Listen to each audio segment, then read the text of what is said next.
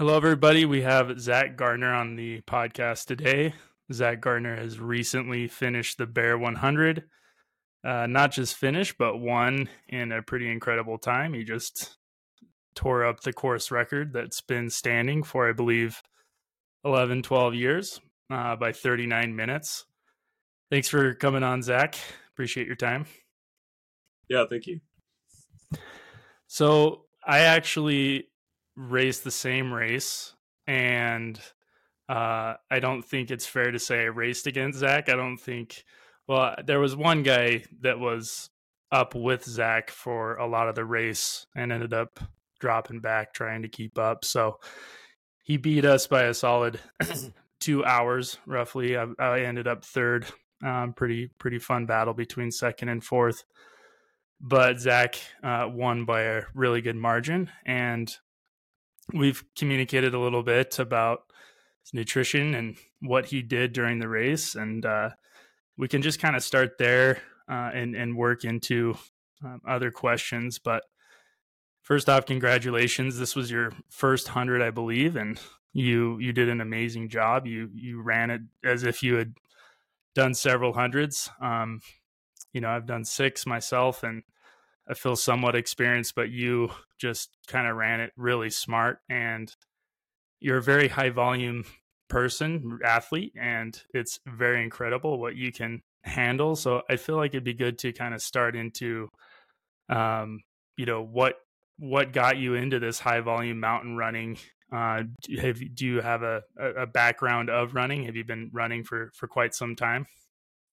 Yeah. So, um, yeah. As far as the race went, I'll just say real quick, like, yeah, it was my first hundred mile race, but and I might have, I know I tried to start up a conversation with you, I think, on that first climb during the race, but I didn't. I didn't want to like put a lot of emphasis on that because I, you know, I wanted it to be chill. I don't and it's probably would have been weird for Jake, the guy I was running with, to feel like, uh, you know, like I was running too fast because I really didn't feel like I was, and so I know that can be weird if there's some guy behind you who is going out way too fast their first race or anything like that. But I, you know, like you said, I had a lot of volume leading up to that, and yeah, my background as far as that goes, um, I did a little bit of cross country in high school.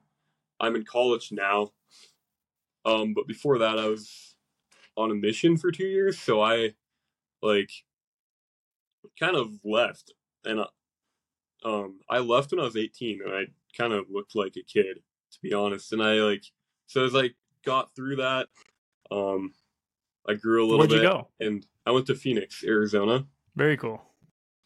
Yeah, and at the end of that, I started running, and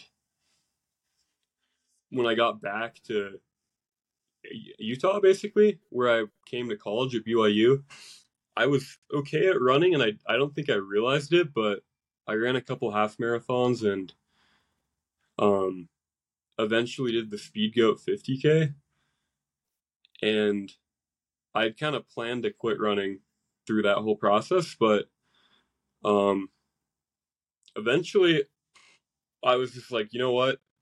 I see these other guys training a lot, like Zach Miller and Jim Walmsley and what whoever that might be, and I was kind of like, you know, I'm not gonna look at their race and try to copy that, but I don't see any reason not to try to do what they're doing as far as like training goes.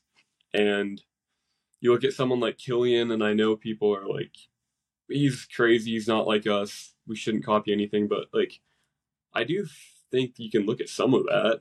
And so, yeah, so I was a new runner, and on the road, I noticed like, okay, like if I just run 50 miles a week, 70 miles a week, I can run a 15 minute 5K. Like, wow, that wasn't that hard. I just had to do some volume, you know? Like, getting really good might be something different, but on a some base level that worked for me. And on the trails, I had those like beginner gains I could get from doing a lot of vert. Like I found out what vert was, and I live in Provo where you can do a vertical mile from like your house. Um, and so I started kind of building up like I would do thirteen to eighteen thousand feet a week for a short period of time, getting ready for that first fifty k that I did, and then last year I came back and did a little more of that, and then this year I was like, I love doing vert. I want to do a lot, and I don't know how many feet I've done this year, but like I, it's got to be a lot. I mean, it's over a million. Yeah, I checked out your Strava. It's over a million. I, I was comparing Really? your Strava to like even Zach Miller.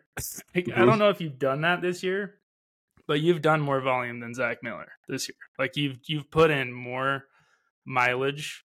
Um, I don't know about the vertical, but more miles than Zach Miller has this year, which is which is saying a lot. And what's most impressive is like it sounds like you did cross country in high school, took a huge break, and then kind of just went full throttle. And it sounds like you were pretty intelligent about getting back into it. You started with 50 miles a week, 70, 80, and then you kind of just took a jump this year, kind of hoping things would would work out. Right? Is that? I mean, that's that's a that's a quick progression, but it sounded like you were pretty methodical about building it up. Yeah. So I like really I had done cross country in high school, but I couldn't even remember how to run, to be honest, like when I started again. So like I went and I'd like ran on concrete barefoot type of shoe, like not even running shoes to try to Yeah. I'm like I don't even remember how to run. Might as well learn good running form. And then I moved away. I mean, I moved on to like thinking, well, now I'm trying to train my heart. So I'm going to wear shoes that'll save my legs a little bit so that I can start getting in more miles. Because long term, you know, you can get the speed quickly, but being able to run for two, you know, like a marathon, being able to run for two hours, you have to train the heart for that, not just the legs. And so, yeah, same thing with 100 mile race. If you're going to run for 17 hours, you have to be ready to do that. So, yeah, I did build up. There were definitely like, I first figure out how to do a 100 mile week on the road. And that, I had to be really methodical about that. Like, every time I went up from 90 to 100 or 80 to 90, 100 to 110 on the road, which I tried like two years ago, it felt like I was doing everything wrong. Like everything hurt. Was painful. On the trail though, like I I went on vacation one week. This was over Christmas break this last year. I was in the Canary Islands and I did like 140 mile week just out of the blue. And I didn't get hurt. Like I felt pretty good. Hmm. And that's been more of my experience on the trail. It's like you go do vert for the first time in a while. You go up something, you know, run down 4,000 foot mountain, and your quads are on fire. Everything is sore. And then, like, two days later, you could go do that same mountain again, and you can't get as sore as you did the first time. And there's no stress fracture, and nothing's wrong. And I think that's I don't, you know, maybe it's pseudoscience, but I feel like my legs know how to adapt to the mountain a little better than the road. Like running on the road is kind of a rough environment to be running in. And that's why you have to increment volume so carefully. But I don't know so much on the trail. Like, yeah, I came back from Europe and went to do the Bear 100, and I was like, you know what, I'm gonna do more miles this week. I did like over 170 mile a week, and felt good. Like I felt good at the end of that, like better than I would have having done 100 miles on the road. Oh So- man. Yeah, I mean, I think it's interesting because I, I wonder if the road gave you more durability because of all that pounding that you were able to transition better into the trail. Because Mhm. let's be honest, like trail, especially with the amount of vertical you're doing, and like so, so you, the listeners know, like that 175 mile week, I believe it was, you did 45,000 feet of vertical. So like that's Mhm. that's quite a bit, and like I, I, you're a super fast guy, but obviously you're going to have to be hiking quite a bit of that. So when people ask me too, like, oh, your knees must be destroyed, I really do think asphalt will destroy your body. Um, it's only a matter of years, I think, of like 100 mile plus weeks. But with trail, you're utilizing so many different muscles and different movements that I think you can you can last long. But I still think that what you can do, um, I think if it's not a muscular issue, I think from an endocrine standpoint, like adrenal fatigue, um, thyroid issues, like energy issues, I think it's pretty remarkable. And and I do want to talk too about your day to day like diet, and and you just must eat an, a crazy amount of of food, I would imagine. Um, what I found super interesting in one of our conversations is that it sounded like, and I don't know if this is in a lot of your runs, but it sounds like you don't eat that much during your training, which is interesting because if you don't eat during the run, then you create even a, a bigger deficit. So I'm mm-hmm. curious, like when you started doing this really high volume first, did you drop a lot of weight? Um, did you have to just like get used to eating like a ton of food? Did you research kind of how to eat and and maintain your your effort and performance at such a high volume like is, did you have to make some crazy adjustments like was it kind of shocking at first of like what you had to shift around to make work to to handle that kind of load? No i would call so you're right i really on the majority of my runs i don't eat anything. And wow. often yeah depending on how hot it is like if i can do it without water i'll just like sure i don't want to carry that. And um yeah. Kind of the Kilian Kilian philosophy then yeah. Fast a lot. Fast. Get that fat adaptation. If if you don't need to drink don't. Yeah. Yeah and so you asked if i like lost a lot of weight when i started doing more volume and everything and i'm actually kind of an instinctive eater. It's kind of strange like so i will just like randomly start eating all day and then the next day or two days later i'll do like a big long effort that i hadn't even planned to do hmm. and it was like i had instinctively or intuitively just eaten more food uh, before doing the run and then afterward i'm not like huge on eating a lot so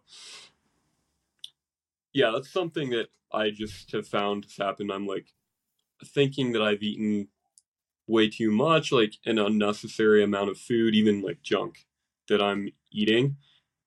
And then I'll find I'll like feel pretty good doing a long run after that or a day later and then it'll all kind of make sense and I was like, wow, that was perfect that I was almost overeating at a random point in time mm-hmm. before a long effort. So, yeah. Huh. That's super interesting. So the may the weight's kind of just been stable the whole time. You were probably pretty yeah. pretty lean to begin with then, and then it just kind of stayed the same. Hmm. Yeah. Yeah, that's interesting. Like I when I was a missionary, so I was like after high school, I tried to gain a lot of weight and I wasn't like super successful and then I started running and I like got back to about the same weight I was when I left, but it was a lot leaner, like more muscular and everything. And that hasn't changed for like the past three and a half years. Yeah. So, yeah. Just got one of those phenotypes that you're just kind of lean and your body just finds a way to stay at that set point. That's interesting. Yeah, so we we had talked a little bit, and while we're kind of on the nutrition topic, I, I had made a little video talking about what my game plan was, and you know, it's it's it's a really interesting debate between you know whether to eat or not during training and i and i'm still trying to figure that out. There's research in in both areas but um, you know you look at someone like yourself and it's like well he's he's doing fasted long runs. Maybe that's the solution. Maybe that's what we should all be doing.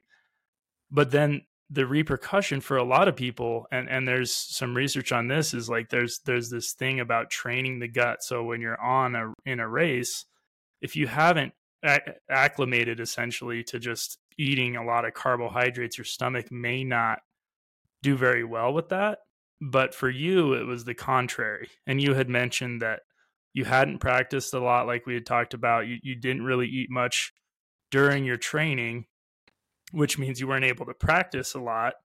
And then you're able to just show up and do so well. So was it just kind of reading what other people had done? I'm curious to know if you're willing to share like what product it is that you used and kind of just stuck with.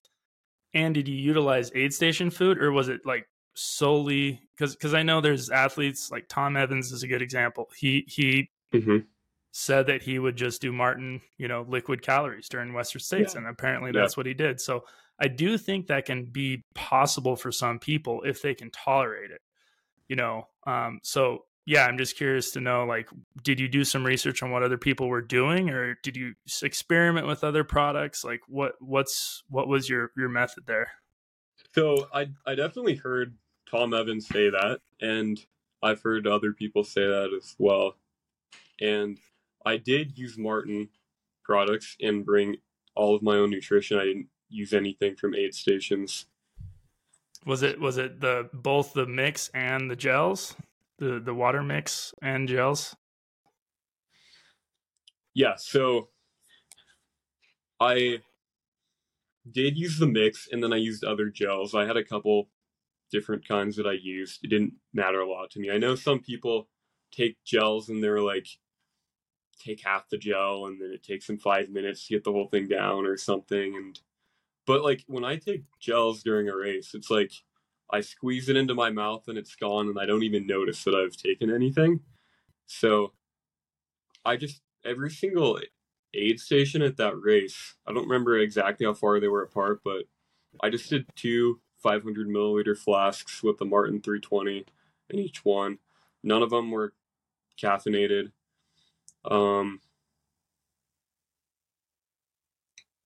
So did you have crew or did you just utilize all the drop bag spots? Because you had to have been switching out because that's another Yeah. thing to note to the listeners is like your in and out times were like insane. You were in and out. And like my my crew in front of me was like, yeah, he didn't even really stop. So you you must have just had like pre-filled flasks, which must have been like 20 in total because you were Yeah, just switching yeah. them out. Yeah. I Okay. did. I did have. I did put. So I had a crew, like a pretty good crew. I had two people who were there, and So you didn't even have to deal with drop bags. You just had every everything no, taken care of. Then I had like five drop bags. So yeah, Man, I don't know how you did had- it so fast to get to your Yeah. drop bag and filled and everything. That's that's another thing that I don't understand with you doing your first hundred. Like your efficiency. Like, did you practice that? How did you how did you get that so dialed? Like looking for the drop bag, getting you know, getting your Mhm. bottles, getting them filled. I, I just it was like 10, 15 seconds each aid station. Yeah, so I don't know if if you've ever been to UTMB before, or I, I had done CCC. Yeah, we chatted a teeny right, bit that's at the the start. That's did. yeah. Yeah, so at CCC, you have like tr- there are two crude or two or three crude aid stations that you can stop at, and the rest of it was not good. Like, I think Maurten products are great, and I'm sure there are other ones that work well too, but they had Naak there, and like water spigots and the water barely came out and it was like you're gonna lose five minutes if you fill up your soft Hmm. flasks and um it just wasn't optimal what they had going on there and Hmm. when you're in when you're in italy or france or wherever it is like it's complicated to figure everything out even figuring out how to register for that race is complicated like it takes almost years to figure out how to get into the race and get there Uh, yeah. and so after all that like knowing that you could just show up with your drop bags and have your crew drive anywhere they wanted to without a bus pass or anything like that You took Yeah. full advantage. Yeah, that's smart. and yeah, not having all of those profession, you know, like Jonathan Albon and whoever else racing Dakota Jones and stuff. Like, as soon as all that pressure is gone, for me, Mm-hmm. like showing up to the Bear 100, I was like, wow, this is so chill. You know, it's Mhm. starting at a jog down the asphalt. That, I mean, Yeah. I was looking forward to that. So, yeah, I mean, as far as the pressure goes, yeah, wasn't a lot for me. I, I thought it, I was excited for how chill the whole race was going to be, and Mhm. I did have like five drop bags, and I filled up. I put the Maurten 320s in the night before, and you know, it's a little weird doing that because they don't have preservatives in them or anything, but I don't know where they were kept. They were, I mean, they were fine. I know it was Oh, with water already. Yeah. You're okay. So you would just grab them, yeah. hmm But it tasted And- okay. It didn't taste like it had gone bad or anything. No, it tasted fine. And I like earlier this year I did the Squaw Peak 50 mile and they had a lot of aid stations that were like water only. And so I just had a I just took a belt and put like Maurten 320s around the whole thing. Mm-hmm. And every time I'd come in, I would just pull off the cap, pour one in, fill it up, and leave. And that was still pretty fast. And I did that for another like 55k. And I mean, I was able to win both of those doing that. And to me, that's just like I know there are a lot of different nutrition products you could take, but I feel like Maurten's a good way to go just because you like you know you can take in a lot of sugar like that without Mhm. getting an upset stomach. I mean, according to um what's his name? The Adidas guy, Tom Evans, it Mhm. works and it worked it's worked for me. Like I don't know if I would feel comfortable drinking two 500 milliliter flasks of water. Like that can be tough. But if it has Maurten mix in it, I can almost drink more of that than I could drink wa- like plain water. See, So- that's yeah, that's what's so interesting, and and like obviously, if it works, that's the best way to go. It takes all the guesswork out. You can just rely on one product. Yeah. The reality is, for a lot of people, especially for a hundred, they just get so sick of that product, and like I'm one of those people. And and I'm curious to know, and this is kind of like a random tangent that I'm curious about when people can have just one product all day. Is like, are you someone that can have the same meal every day? Like, are you okay with eating the same thing all the time? I'm curious to know if there's a correlation there or not because I'm I'm not that kind of person. Like I the flavor fatigue for me, I have to have like three different products or I'm just going to stop eating. Like Okay. the I will say- sweetness, yeah. yeah. Yeah. no, go ahead. I will say as well, like I so I would take both of those and at every aid station too, I'm like loading up gels and like I just gave my crew a big bag of gels and like Clif Bloks and everything. And you know, I just put the put the soft flasks flasks in the vest and then I'm like yeah, give me four of those and one of that and just force it down the whole time like that's So it was hard. It, it was still hard for you to eat though throughout the whole thing. It was um, getting it was you, you're kind of getting sick of it, I imagine. Or was it still No, it's not that I'm sick of the flavor. It's that my method of regulating how much I'm eating and drinking, especially drinking, is like I just keep consuming until I don't feel nauseous, but I like, you know, you can like feel that maybe something's coming up your esophagus on like a downhill or something. Mhm. You're like, oh, okay, I need to wait a little bit to digest this or for the liquid to go through my system right? and hydrate me. And then 20 minutes later, keep drinking. And so that's generally just been like all I do is like, okay, like just keep taking in sugar until you start to notice that it might be too much. And then wait a minute, you know, and then keep going. And Do you have like- a pulse at all of what what you may have taken in average per hour? Um, I did add it all up for that race. I mean, I think it was around 5,300 calories of just sugar. I didn't eat anything else. Wow. So, yeah, di- divide that by four, and you get the carbs. That's that's a lot of carbs. Wow. hmm Yeah, that's impressive. And so you you were kind of just off of feel, like okay, this is this is enough sugar for me right now, and you just wait and Okay. So you didn't necessarily have like this is exactly per hour what I'm going to do. Yeah, I I just did some quick math. So it's, you know, if you divide 5300 by 17 and then it, you know, that's like 320, 311 something calories per hour and then divide it by 4 and it's like 80 grams per hour. that's impressive. That's impressive for the whole day. Yeah. So hmm. Yeah. I don't know. That's. I will say though, as far as training, you talked about training the gut, and sometimes, like, I don't eat a lot on, on runs, but I will eat like right before I run, pretty frequently. Like doing high volume, it's important to supplement like just calories, and so like I'll even I'll eat things that are like just high cal like high caloric dense foods like ice cream and whatever. Like maybe i'm heading to the trailhead coming back from work. Like I'll, i work in sandy sometimes and i'll just have like a couple of pints of ice cream or something and then go straight into a run straight into the run and it's like Mhm.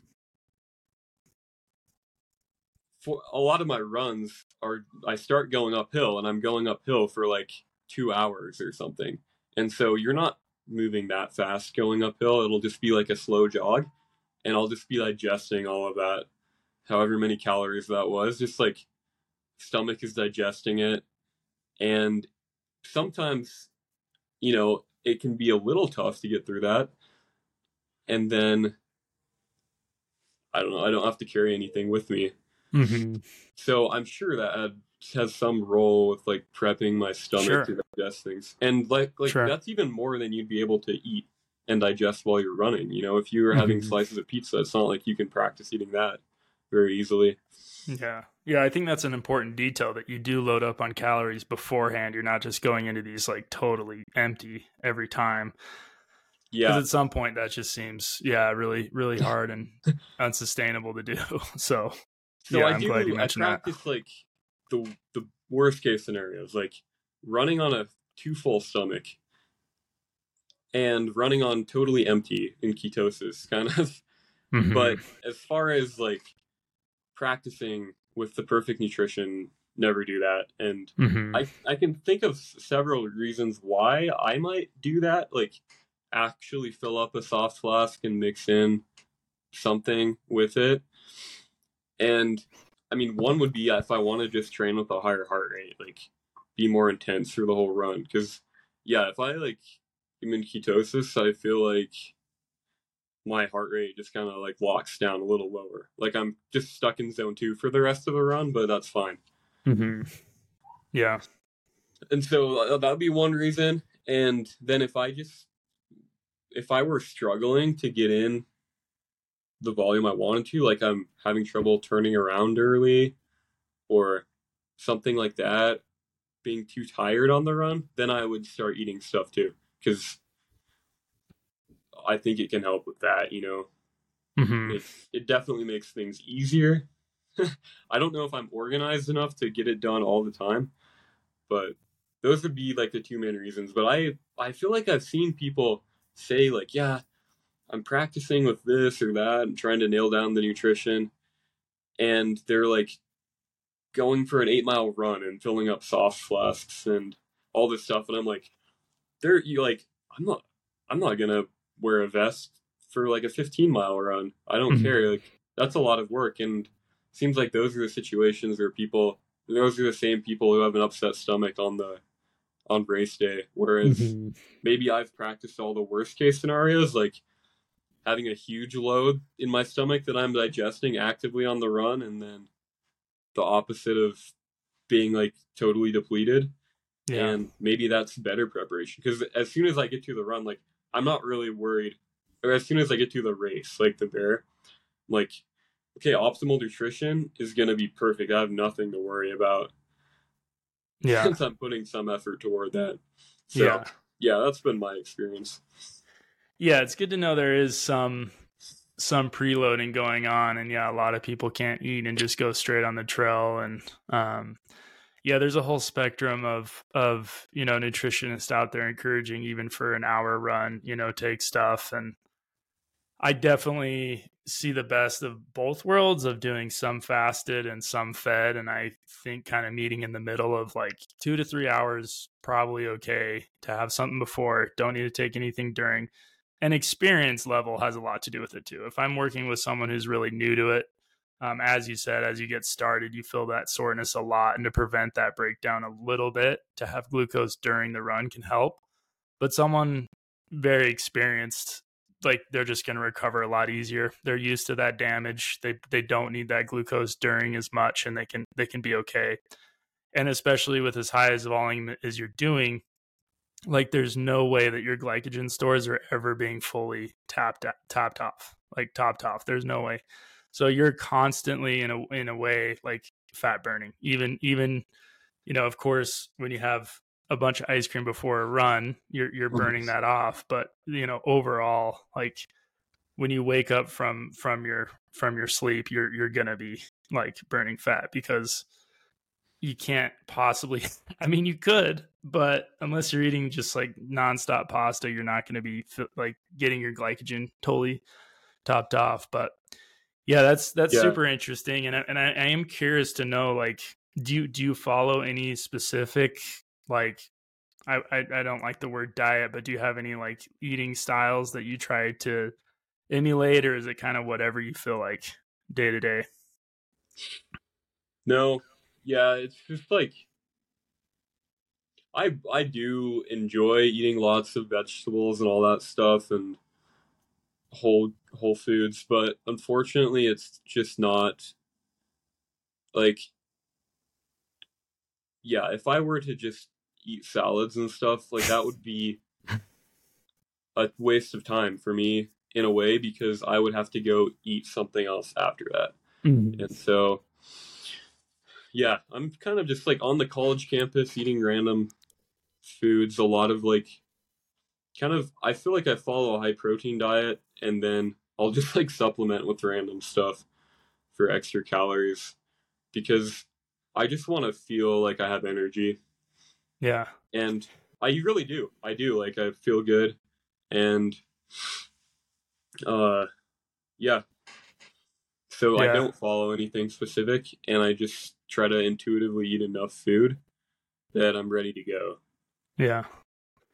Yeah, that makes sense. Yeah, I mean that's I'm glad you pointed that out cuz realistically and I've I've talked about that a little bit if you want to eat a totally whole foods diet like the, the calories are going to be hard the fiber is probably going to make you feel full before you can actually hit your cal- caloric needs so yeah the reality is like a lot of these high output high volume athletes they have to eat processed food and that's that's really okay like that's that's not a problem if if they're feeling energetic and recovered and um, you know, I I eat that kind of stuff as well. I I have my my calories to hit. And when i do try to eat two whole foods i just like start to feel super tired. I i supplement i absolutely eat fruits and vegetables and fruit especially i love.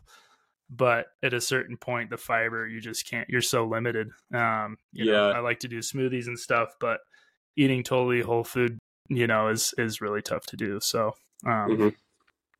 well yeah i kind of want to go off a little bit here and just talk about like your your life you know you said you're a student you work in sandy like you're you're you're you're also working and a student is that correct? Yeah. Wow that's incredible that's incredible you can fit everything in. So yeah what are you studying? What are you doing for work? So i'm studying electrical engineering right now. I'm on my this is my last year um and it is it is tough to get everything in. Um and then i've just been working as an intern. so yeah, crazy. I, How do you do that? Hours down a lot though. I mean, you're doing yeah. That was a 35 hour week, two weeks before the bear. Are you just doing super early mornings, late nights between classes? I mean, when when do you when do you fit it all in? Yeah, I do it after class. I don't run in the morning. Um, wow, and I'll incredible. I just come back in the dark a lot. But you know, you have to do a night is better for me because it's just hard to go out on a run and have a scheduled event afterward because Mhm. like I'm doing runs that like if you do a run that is an hour long, if it goes long, maybe it's an hour and ten minutes. But if you're doing a run that's like three hours and forty five minutes, it could go long and be four hour, you know, four and a half hours or something. Like you, it's hard to say exactly when you'll be back, and so yeah, I I end up running in the dark a lot, but Mhm. Do you feel like your sleep suffers a little bit with that schedule, or are you able to still get a solid solid night most most days? yeah, I do sleep at least seven hours. Like Nice. I never, I can't cut under that, Mhm. or my brain is not gonna make it through call, you Yeah. know, the college schedule. So Yeah, Yeah. absolutely. Wow, that's that's so cool. You can you can fit it all in. So that leads me to an interesting question. Uh, I'm sure you've been asked this before. You know, you're about to graduate, mhm. probably have a lot of options available to you in a career in electrical engineering. But let's be completely like honest here. You're pro right now. You, I don't know if you have any sponsors yet, but you're absolutely a pro um, at your current level. Uh, do you have any interest in pursuing that route? Maybe picking up sponsors, maybe doing it full time. Like, obviously, you love it. Obviously, you like doing it all the time. Is there Mhm. any interest going in that direction? And yeah, and, and just curious, do you have any sponsors currently? no, yeah, I don't have, I have no sponsors. You know, I'd be happy to work with someone. Just honestly, just because I feel like I am ready to go, like ready to go. Like I could probably do more races than I did this year. Just looking at how like I ran the bear, and then the next weekend I did like a, a 50 mile road run, and like I recovered really fast from that, and I don't feel it's not that road runs are great, or I feel like yeah, that was the perfect thing to do, but I do think that I cannot like- believe you did that. I noticed that the double St. George marathon was that what it was mhm. out Yeah, and back. just- yeah, you know, it's interesting. I think like looking Pardon at me it, laughing, man. That is just like something out of this universe to do that. I I was like, I think I ran like ten miles the week after the bear. He did Mhm. another hundred mile week and ended the week that way. It's just like you Well, obviously yeah. have some genes working toward your favor, and it's so a good way to have no post race depression, you know. yeah, just keep doing in. it. Yeah. so uh, yeah, but I do think you know, look, you look at all the work that sometimes like a brand puts in to get someone out there to do a race, and sometimes they're like, you'll see an athlete have like tons of bad races in a row, and they try to sugarcoat all of them and pretend it's all up to luck, whether or not things go well, and um, I haven't had a lot of bad race experience so far. Like I had a race at CCC where I didn't really prepare for it super well. Like the weeks leading up to that, I was just doing kind of like run tours or like all these super long runs every day, not really tapering for the race or anything, just having as much fun as I could. Like way more. I, I did like my biggest vert week ever the week leading up to the race. But Hmm. I didn't feel like I wasn't going to finish at any point. And the I had these- stuff too is pretty frustrating to work with. Like not having a lot of access to your own stuff is tough. Do you feel Yeah, like that and- played a bit of a role too? I, I think everyone had the same nutrition basically, and so I don't know what if there's much to be learned from that, but um yeah, I just think, you know, I could probably go run more races and go pretty well. And so yeah, I'd be happy to do some sort of sponsorship thing, but I do like the stress too of having like another job like a job that I go to and feeling like okay, this time I have to run, it's not me training for anything.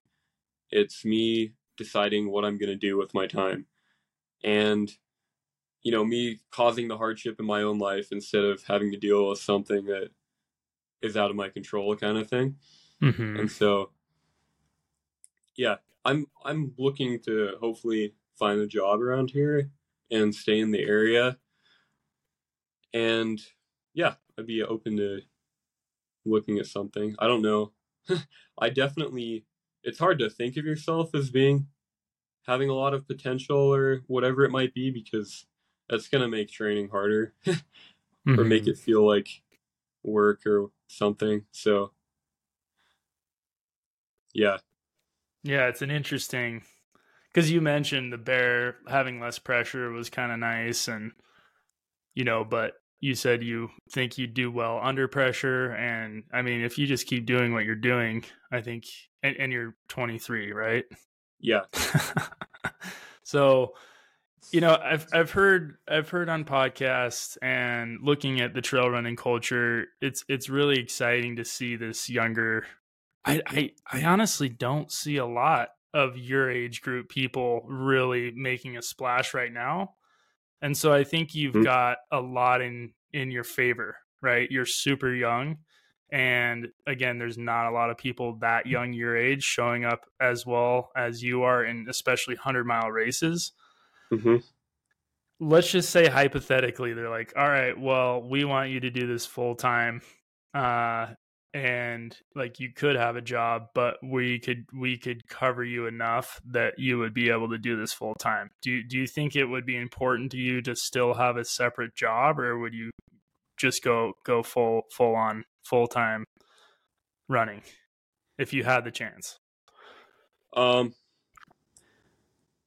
I think I would prefer to have another job, just because, like, I mean, in electrical engineering, you learn a lot. I think on the job, and it's cool to kind of like keep building those skills mm-hmm. over time.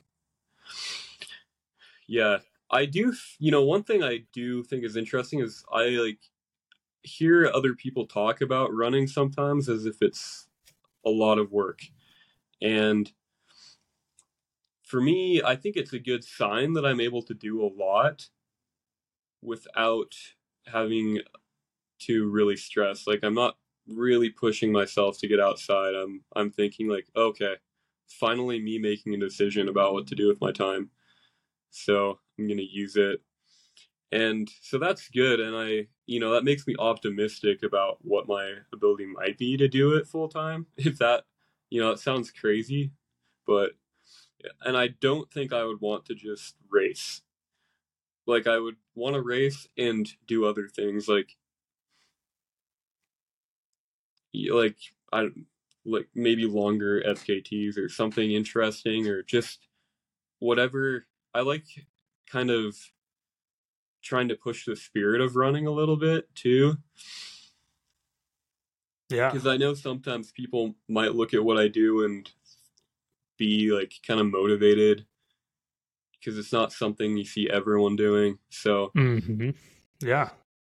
That's yeah it's something incredibly i know inspiring yeah we have had a lot of people from like where i live here in provo you know they went out and just got the olympic standard in the marathon.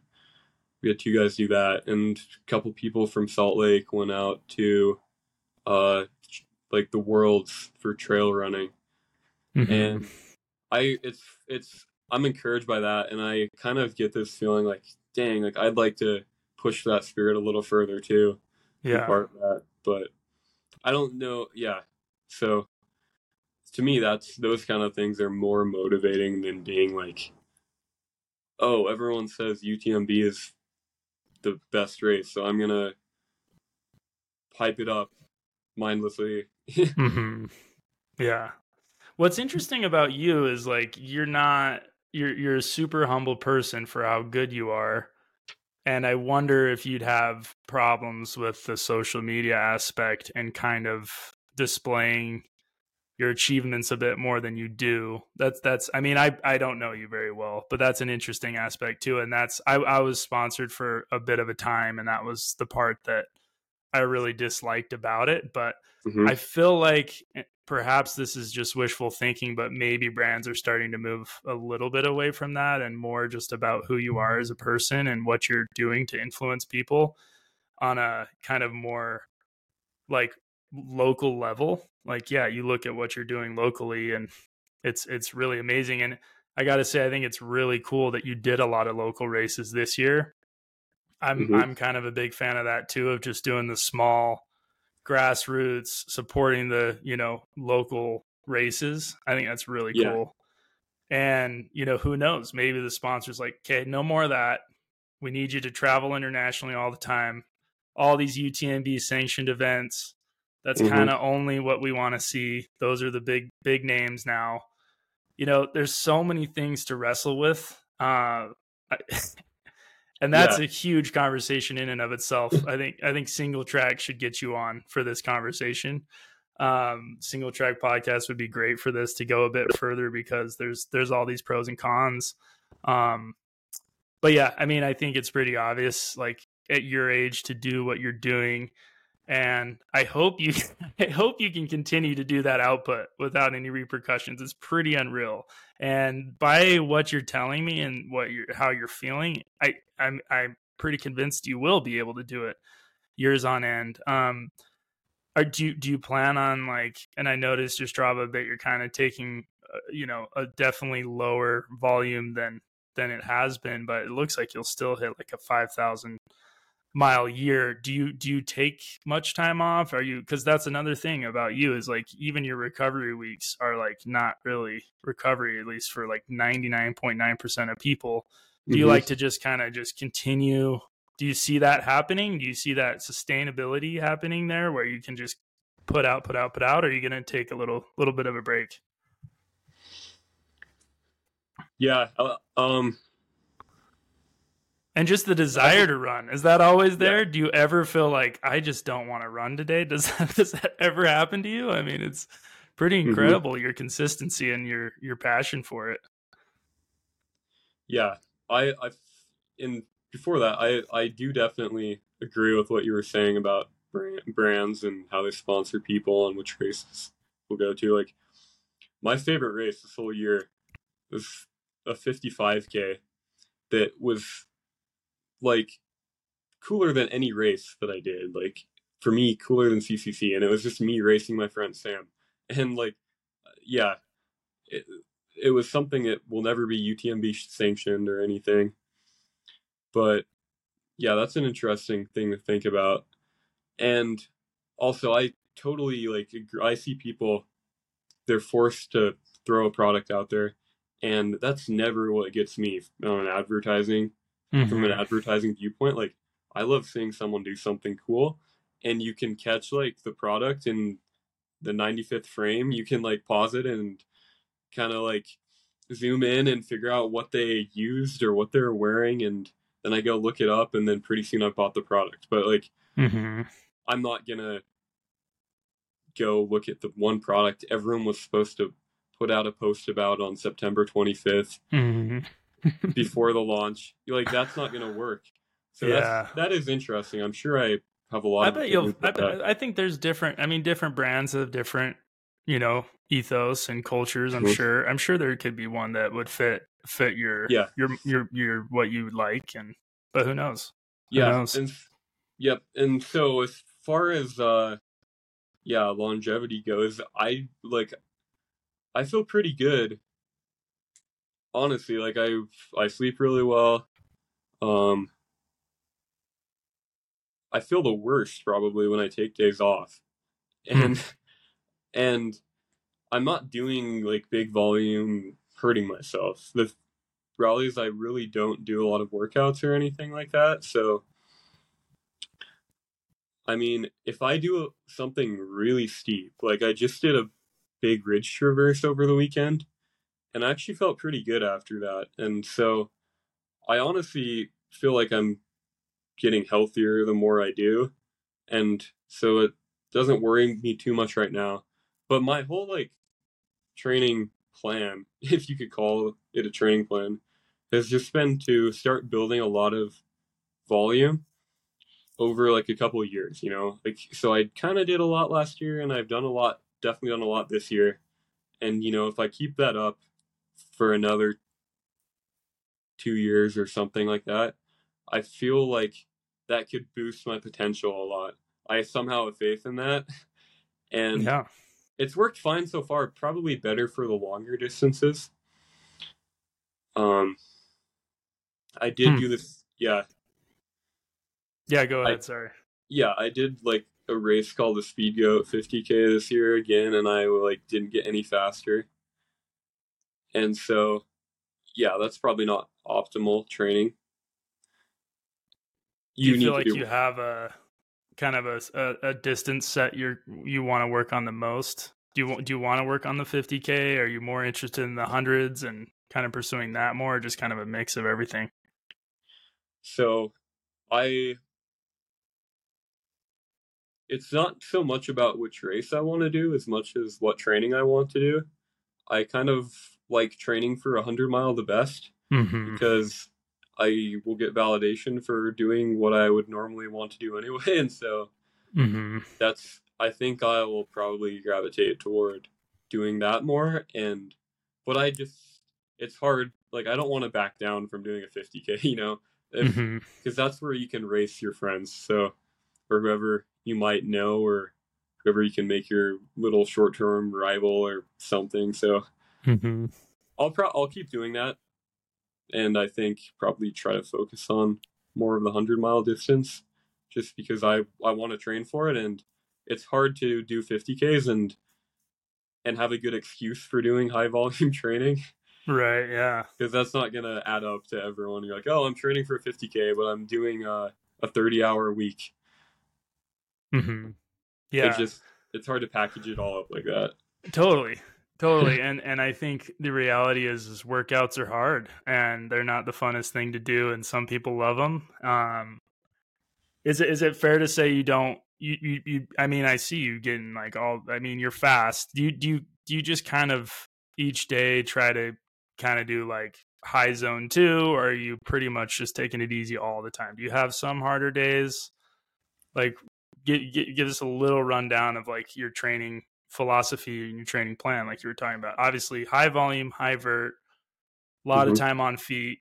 Do you incorporate speed? Is there like a is there a formula you're going off of? Is it kind of just push here, push there, or today's just going to be a harder day? Just curious on that. Yeah, so I don't do any doubles. It's just all kind of single runs. Um, I try to. It's. It's mostly just focused on like trying to do a big week with a lot of kind of fairly large runs just with the per- the intent of like being able to do more of that in the future so like Mm. this last winter i was doing a lot of weeks where i'm just like running up and down squaw peak or whatever because that was where people had crowdsourced the trail to the top getting a you know 30000 foot weekend because i'm thinking like okay i want to be able to go to europe for example and do a huge week and know that i won't get hurt and i'll be fine and so it's more of just like i just want to keep training my legs over and over again and um and mostly just all zone two yeah Mm-hmm. with the Yeah. intent of like i said just doing a lot of that over time and then in the future if i am like really good or something then i'll start putting more workouts in and stuff like that When you're really good, or if i Oh like my wanted gosh. yeah because i mean like i went to ccc and there were guys who were way faster than me so What'd you place in C- at CCC? uh, like 18th I mean, I think. That's that's a world class event. I wouldn't be disappointed in that. But and the fact that yeah, you're this young, I think yeah, I think that's that's oh my gosh, it's it's exciting. It's exciting to see where you're gonna go. And I think your philosophy is smart. I think you are thinking longevity, even though it is crazy volume, crazy vertical. It seems to be a pretty pretty sound philosophy and yeah when you're ready for it you can handle that volume add in add in some speed and intensity that that totally makes sense but yeah i mean to summarize the bear it was it was a pretty interesting event in that the uh, what to summarize the bear people tried to keep up with Zack and many people blew up and i i was proud of myself for not trying to follow you but I don't know if you were able to follow what happened behind you, but like that whole front crowd that we were with, Mhm. like they all crashed and burned before mile 28. Like I was Oh, in really? sixth, and then by mile 28, I was in third just by going the same pace because people were trying to keep up with you and Jake. And you guys had a pretty good battle. And um, yeah, kind of just diverting back to that. Did you feel like you were just like trying to like pace with him? Or was it kind of like, I'm going to run my own race. I don't care what he does? Because the fact that you guys were like toe to toe until what, like 50, 60? You guys were running Yeah. together most of the day, right? Yeah, so we were together until after mile 50. And so a lot of like the runs that I did leading up to that, they were all just like I if you look on Strava, right, you can see your grade adjusted pace. And I was like doing everything at about 8 minute grade adjusted pace. And that's just the same Wow. pace I ran at the bear too. So I was like getting pushed pretty far into my comfort zone, I would say. Just like doing the same, you know, cuz I was used to running alone. I was used to running in the dark. I do that all the time. Um, used to running like long hours, and so those are all things I was like really familiar with. I'd say, and so I just tried not to. Like I knew Jake had tried to run a course record before, and so Jake knew the course record pace. Mm-hmm. And so I was like determined to just not pass Jake for like the first That's so smart. I can't Like- believe you just were that patient. Yeah. I feel bad like it was a little probably a little annoying cuz like I would come up behind him and I'm just like like like 2 feet behind him just like like on his shoulder just running there but I I was excited you know I was like oh I hope I can just push Jake to run a way under the course record. This will be great.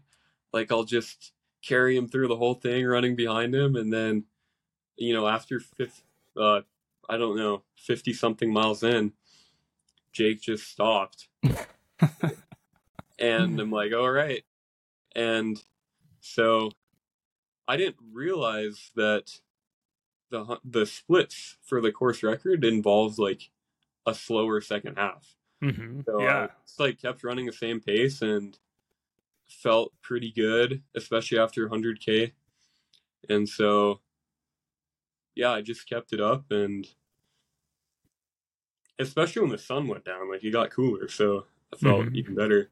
And so I just finished, kept running the same pace the whole time, and kept kept up with the same nutrition. I mean, I even kept drinking and eating things like the last 15 miles, which I guess apparently that's not that important, but um, just did that all the way to the finish. And so I went pretty far under the course record because I held the pace instead of dropping it at the end. Yeah. But No, that would have been think- interesting. If Jake Yeah, wasn't there, it'd be interesting to see what would have happened. Because it was probably a good thing, wouldn't you say, that you Yeah, that you I think it was waited. awesome. Yeah. Yeah, and I think it, he set like a great. He kind of set my pace for the whole race, so it was awesome to be able to run with him for that first half. And every, I mean, it was just like everything went too well for me. It was too like I wasn't uh, nervous at all for that race just because of that experience of CCC beforehand and everything, but I almost kind of over prepared for it because I had never run a hundred mile race before. And so like yeah, I was doing a hundred and seventy mile week and like forty thousand feet of were like multiple weeks of that kind Mm-hmm. of thing. And so the race itself was easy compared to the runs I had done leading up to it, I would Hmm. say. Yeah. Yeah. I did do a couple. Like I did like the weekend before I did three 25 mile runs and I matched that vert ratio of like 5,000 feet per 25 Smart. miles. Yeah. Yeah. And I will say one more thing really quickly. Like For sure. I did plan out what shoes I would wear a little differently than I'd done in the past. So I had a max cushion shoe. It's called the Asics Trabuco Max. Um, and I felt like I could run pretty consistently in that shoe over a long distance, but it wasn't like the optimal shoe in terms of protecting my feet from blisters or keeping my hamstrings in one piece and everything. So I Hmm. ran a lot in that, like forced myself to do steeper routes than the race course and did a lot of like those what for me is like the most painful grade is like a really long gradual hill where it's Mhm. not 700 feet of vert per, or per mile but like 300 yeah, and like that last twenty five. Yeah, that was a lot of that. yeah i did a lot of that i do runs where it was like 2500 foot climb over like eight miles and then i go down and i do it again and so it'd be like Hmm. tw- tw- 25 to 30 miles but only 5000 feet of vert over that and i just did a couple of those leading up to the race in the exact pair of shoes i wore for the second half and i just like barely trained my hamstrings enough to handle it but yeah i think that was fairly important Mm-hmm. i guess Yeah, smart to get confident about that. specific. Yeah, smart to be specific. And yeah, did I see that you changed shoes i did yeah so halfway, or when did Halfway. you change? Okay. I just I wore a pair of shoes that I knew like I it would be impossible. Like I can't blow up my like I can't get a quad cramp in these shoes. I can't get a calf cramp. Like I'm not gonna feel anything in my hamstrings. And I just wore those for the first half. Mhm. And then second half of the race, I had a new pair of shoes, like exactly the shoe I knew I'd be fastest in. Like I've tried out the carbon plated shoes, the Saucony Endorphin Edge, the Hoka Tecton X, and I don't feel especially fast in those over longer distances. Mhm. And so I had this shoe, which for me, I guess, was my Alphafly for the 100 mile, even though it's, you know, it just has some sort of special EVA. But I put Hmm. that on and I had that ready. And so maybe that helped me run the same pace for the second half. But I was kind of sandbagging with a different pair of shoes for the first half of the race, too. So I'm glad I did that shoe change. And I wouldn't, I don't know if I would do a shoe change just to get a, a dry pair of shoes or a fresh, you know, fresh foam but Mhm. I would definitely do a completely different midsole geometry and everything. A Hmm. switch like that, I think that is something that's good for you mentally and probably Right. great for the legs because like you engage different muscles. Some people Mhm. can't tell the difference, but that's a big thing for me. Like day to day, I do that too. Like my if my like Achilles are sore or something, I'll put on a high drop shoe and go wear that. Mhm. And if my quads are sore, I'll put something a little lighter on or whatever it might be. Um, just based on how I feel my muscles are sore after the run, I'll kind of take a note of that and know what I'll use that shoe for. yeah. So yeah, Yeah, that's smart. I think using several pairs of shoes is is the way to go to just yeah keep your feet healthy. I, I have yet to switch shoes in a hundred. I think it's probably a good idea. I just am so scared of the one. this one pair that just works for me. But it, it that's the thing. High cushion shoes just feel slow. So like, what would it be like to go to a lower stack height, like faster shoe halfway through? I've always wondered that. Um, or start the race that way, but I just have yet to take that take that risk. Um, well, Zack, I've taken up a lot of your time. I, I really appreciate the conversation.